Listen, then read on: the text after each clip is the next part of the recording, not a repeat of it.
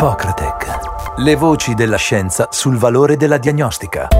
Il termine antimicrobial stewardship indica una serie di interventi mirati a promuovere l'uso appropriato degli antimicrobici per una scelta ottimale del farmaco, della dose, della durata della terapia e della via di somministrazione. E nonostante sia ormai indispensabile nella cura delle infezioni per avere risultati clinici ottimali, Pochi centri ospedalieri italiani hanno adottato programmi organici di stewardship antimicrobica di tipo multicentrico e multiregionale. Affrontiamo questo argomento con il dottor Fabio Tumietto in questo episodio di Ippocratec. Io sono Francesca Bacinotti. Fabio Tumietto, medico infettivologo, autore di diverse pubblicazioni e responsabile del programma interaziendale per il controllo delle infezioni in ambito ospedaliero al Sant'Orsola di Bologna. Dottor Tumietto, benvenuto ad Ippocratec. Grazie per questa occasione che mi offrite. Eh, senza dubbio cercherò di eh, eh, chiarire alcuni elementi di questi concetti che probabilmente molto immediati non sono. Dottore, allora, negli ultimi anni è cresciuta l'attenzione verso la stewardship antimicrobica e verso il controllo delle infezioni correlate all'assistenza, quelle infezioni che insorgono in ambito clinico. Dottor Tumietto ci racconta della creazione della rete interaziendale della stewardship antimicrobica e controllo delle infezioni correlate all'assistenza per l'area metropolitana di Bologna? Eh, volentieri, è un'esperienza che matura nel, nel, tempo. Io direi che potremmo puntare a due elementi fissi con valenza di provvedimento di legge.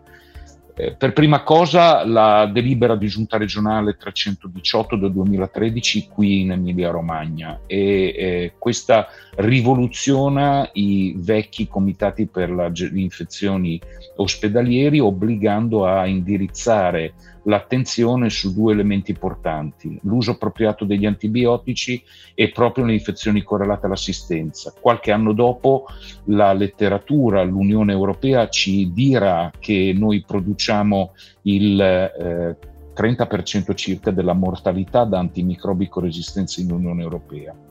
Il secondo passaggio fondamentale è il piano nazionale di contrasto all'antimicrobico resistenza promosso proprio dal Ministero della Salute. Siamo a gennaio 2017, finisce nel 2021, da pochi mesi si è insediato il gruppo di lavoro ministeriale che dovrà elaborarne la seconda eh, edizione. L'area metropolitana di Bologna eh, traduce eh, questi eh, due provvedimenti già nel 2014 promuovendo una mh, attività all'interno dell'IRCS Policlinico Sant'Orsola per poi espanderlo nel mh, 2017 in un grande accordo tra l'ospedale universitario Sant'Orsola e l'azienda sanitaria eh, locale di Bologna che è, è, responsabile della salute di poco meno di un milione di cittadini eh, eh con nove ospedali ma anche quasi 700 medici di famiglia e 150 pediatri di libera scelta. Era tanta roba, tante cose da fare, tanto materiale da avviare, abbiamo approfittato di questo contenitore vuoto, l'abbiamo riempito di idee e anche di primi risultati. E quali sono le linee di intervento più critiche per l'attuazione di programmi efficaci di stewardship antimicrobica? Ma eh, certamente eh, si parte da un forte commitment. Se non esiste un commitment molto forte dai poteri decisionali eh, classicamente individuati negli assessorati regionali, nelle direzioni generali delle nostre strutture sanitarie, quindi non solo gli ospedali, è molto difficile poter poi partire dal basso perché ovviamente eh, l'endorsement e, e, la volontà espressa da chi decide le politiche sanitarie è fondamentale per aumentare la credibilità di chi poi si fa portatore di queste progettualità. Secondo elemento direi certamente creare la rete. Non la fanno solo gli infettivologi la stewardship antimicrobica. L'infettivologo può essere individuato anche come uno dei registi, il regista, ma è fondamentale, questa è la nostra esperienza, la partnership con i farmacisti, che sono i professionisti del governo del farmaco e non sono solo degli erogatori Eh, sono necessarie risorse umane, servono cervelli e muscoli da dedicare a questi obiettivi eh, e a questi progetti e poi infine servono dei, degli indicatori, indicatori di processo, eh, degli indicatori di risultato in maniera da facilitare poi il feedback ai professionisti della salute coinvolti in questi progetti. Tra gli interventi principali della missione salute del Piano Nazionale di Ripresa e Resilienza c'è il rafforzamento delle prestazioni sul territorio, grazie al potenziamento di presidi territoriali come ad esempio le case della salute, modello organizzativo già in uso in Emilia-Romagna e a Bologna. Sappiamo anche che gran parte dell'utilizzo degli antibiotici avviene in seguito della prescrizione del medico di famiglia o del pediatra. Lei, dottore, pensa che questo migliorerà la stewardship antimicrobica sul territorio e favorirà l'integrazione dell'assistenza tra ospedale e comunità? Questo è un grande strumento, è un'occasione eh, eh, imperdibile per eh, dare una svolta nel gioco di questa partita. La partita deve essere chiaro, è quella di governare l'antimicrobico resistenza, contrastarla e se possibile ridurne la diffusione. Questo è il grande obiettivo.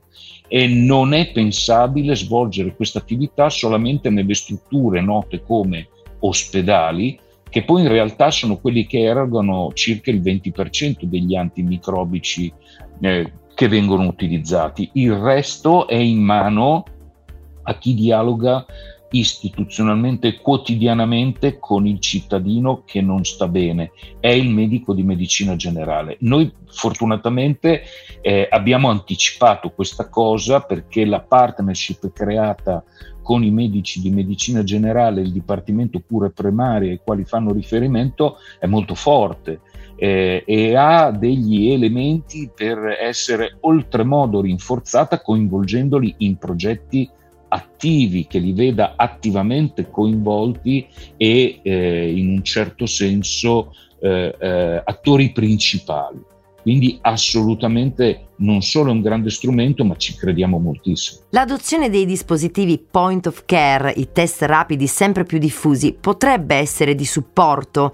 Avete esperienze preliminari, dottore? Allora, eh, la domanda è molto interessante perché certamente il test rapido è solo la diretta evoluzione di quella che è l'evoluzione tecnologica stessa sia in biochimica clinica che in microbiologia. In microbiologia eh, si sono fatti passi eh, veramente eh, eh, incredibili dal punto di vista della qualità del dato prodotto e della rapidità quale può, eh, sulla quale si può contare.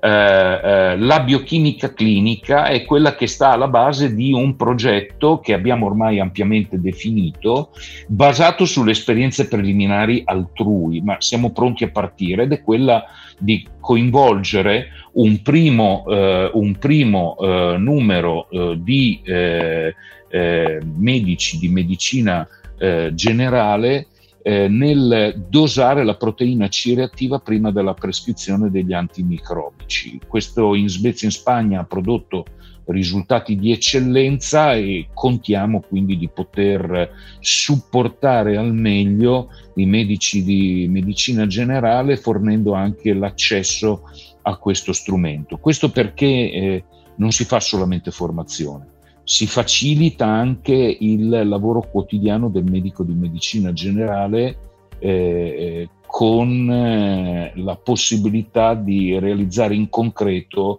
una eh, prescrizione più appropriata. Durante la pandemia si è osservata una riduzione del consumo di antibiotici a livello nazionale nell'ambito dell'assistenza farmaceutica convenzionata.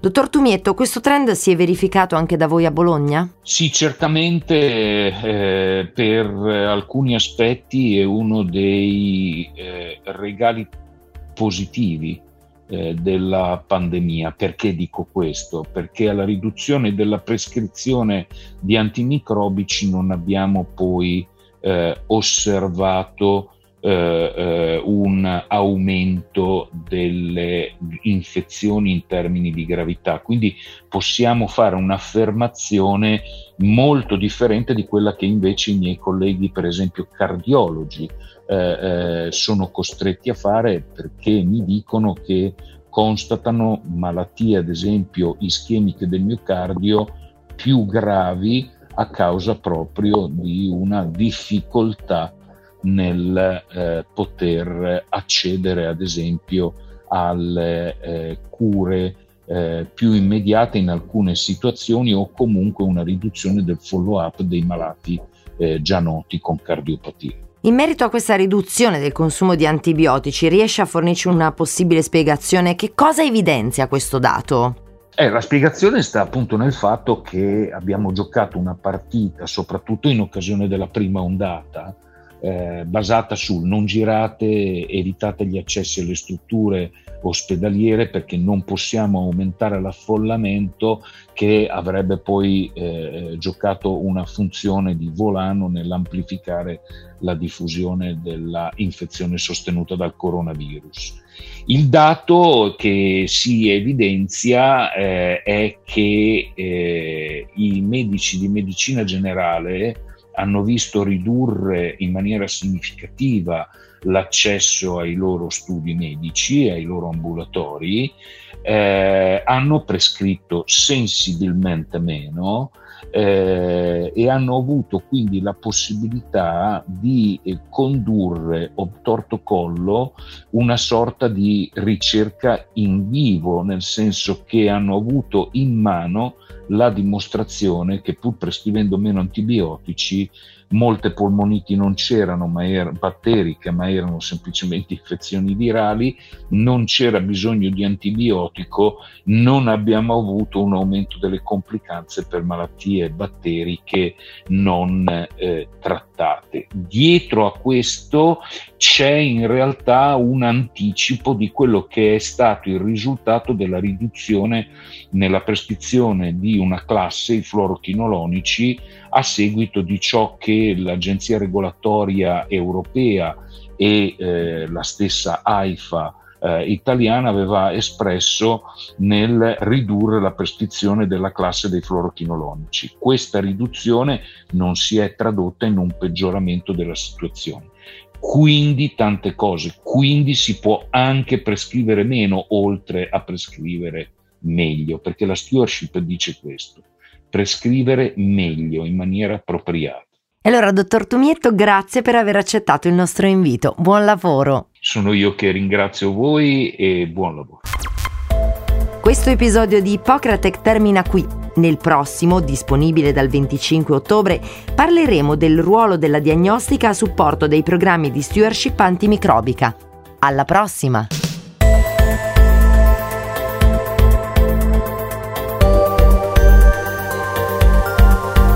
Ippocratec. Le voci della scienza sul valore della diagnostica.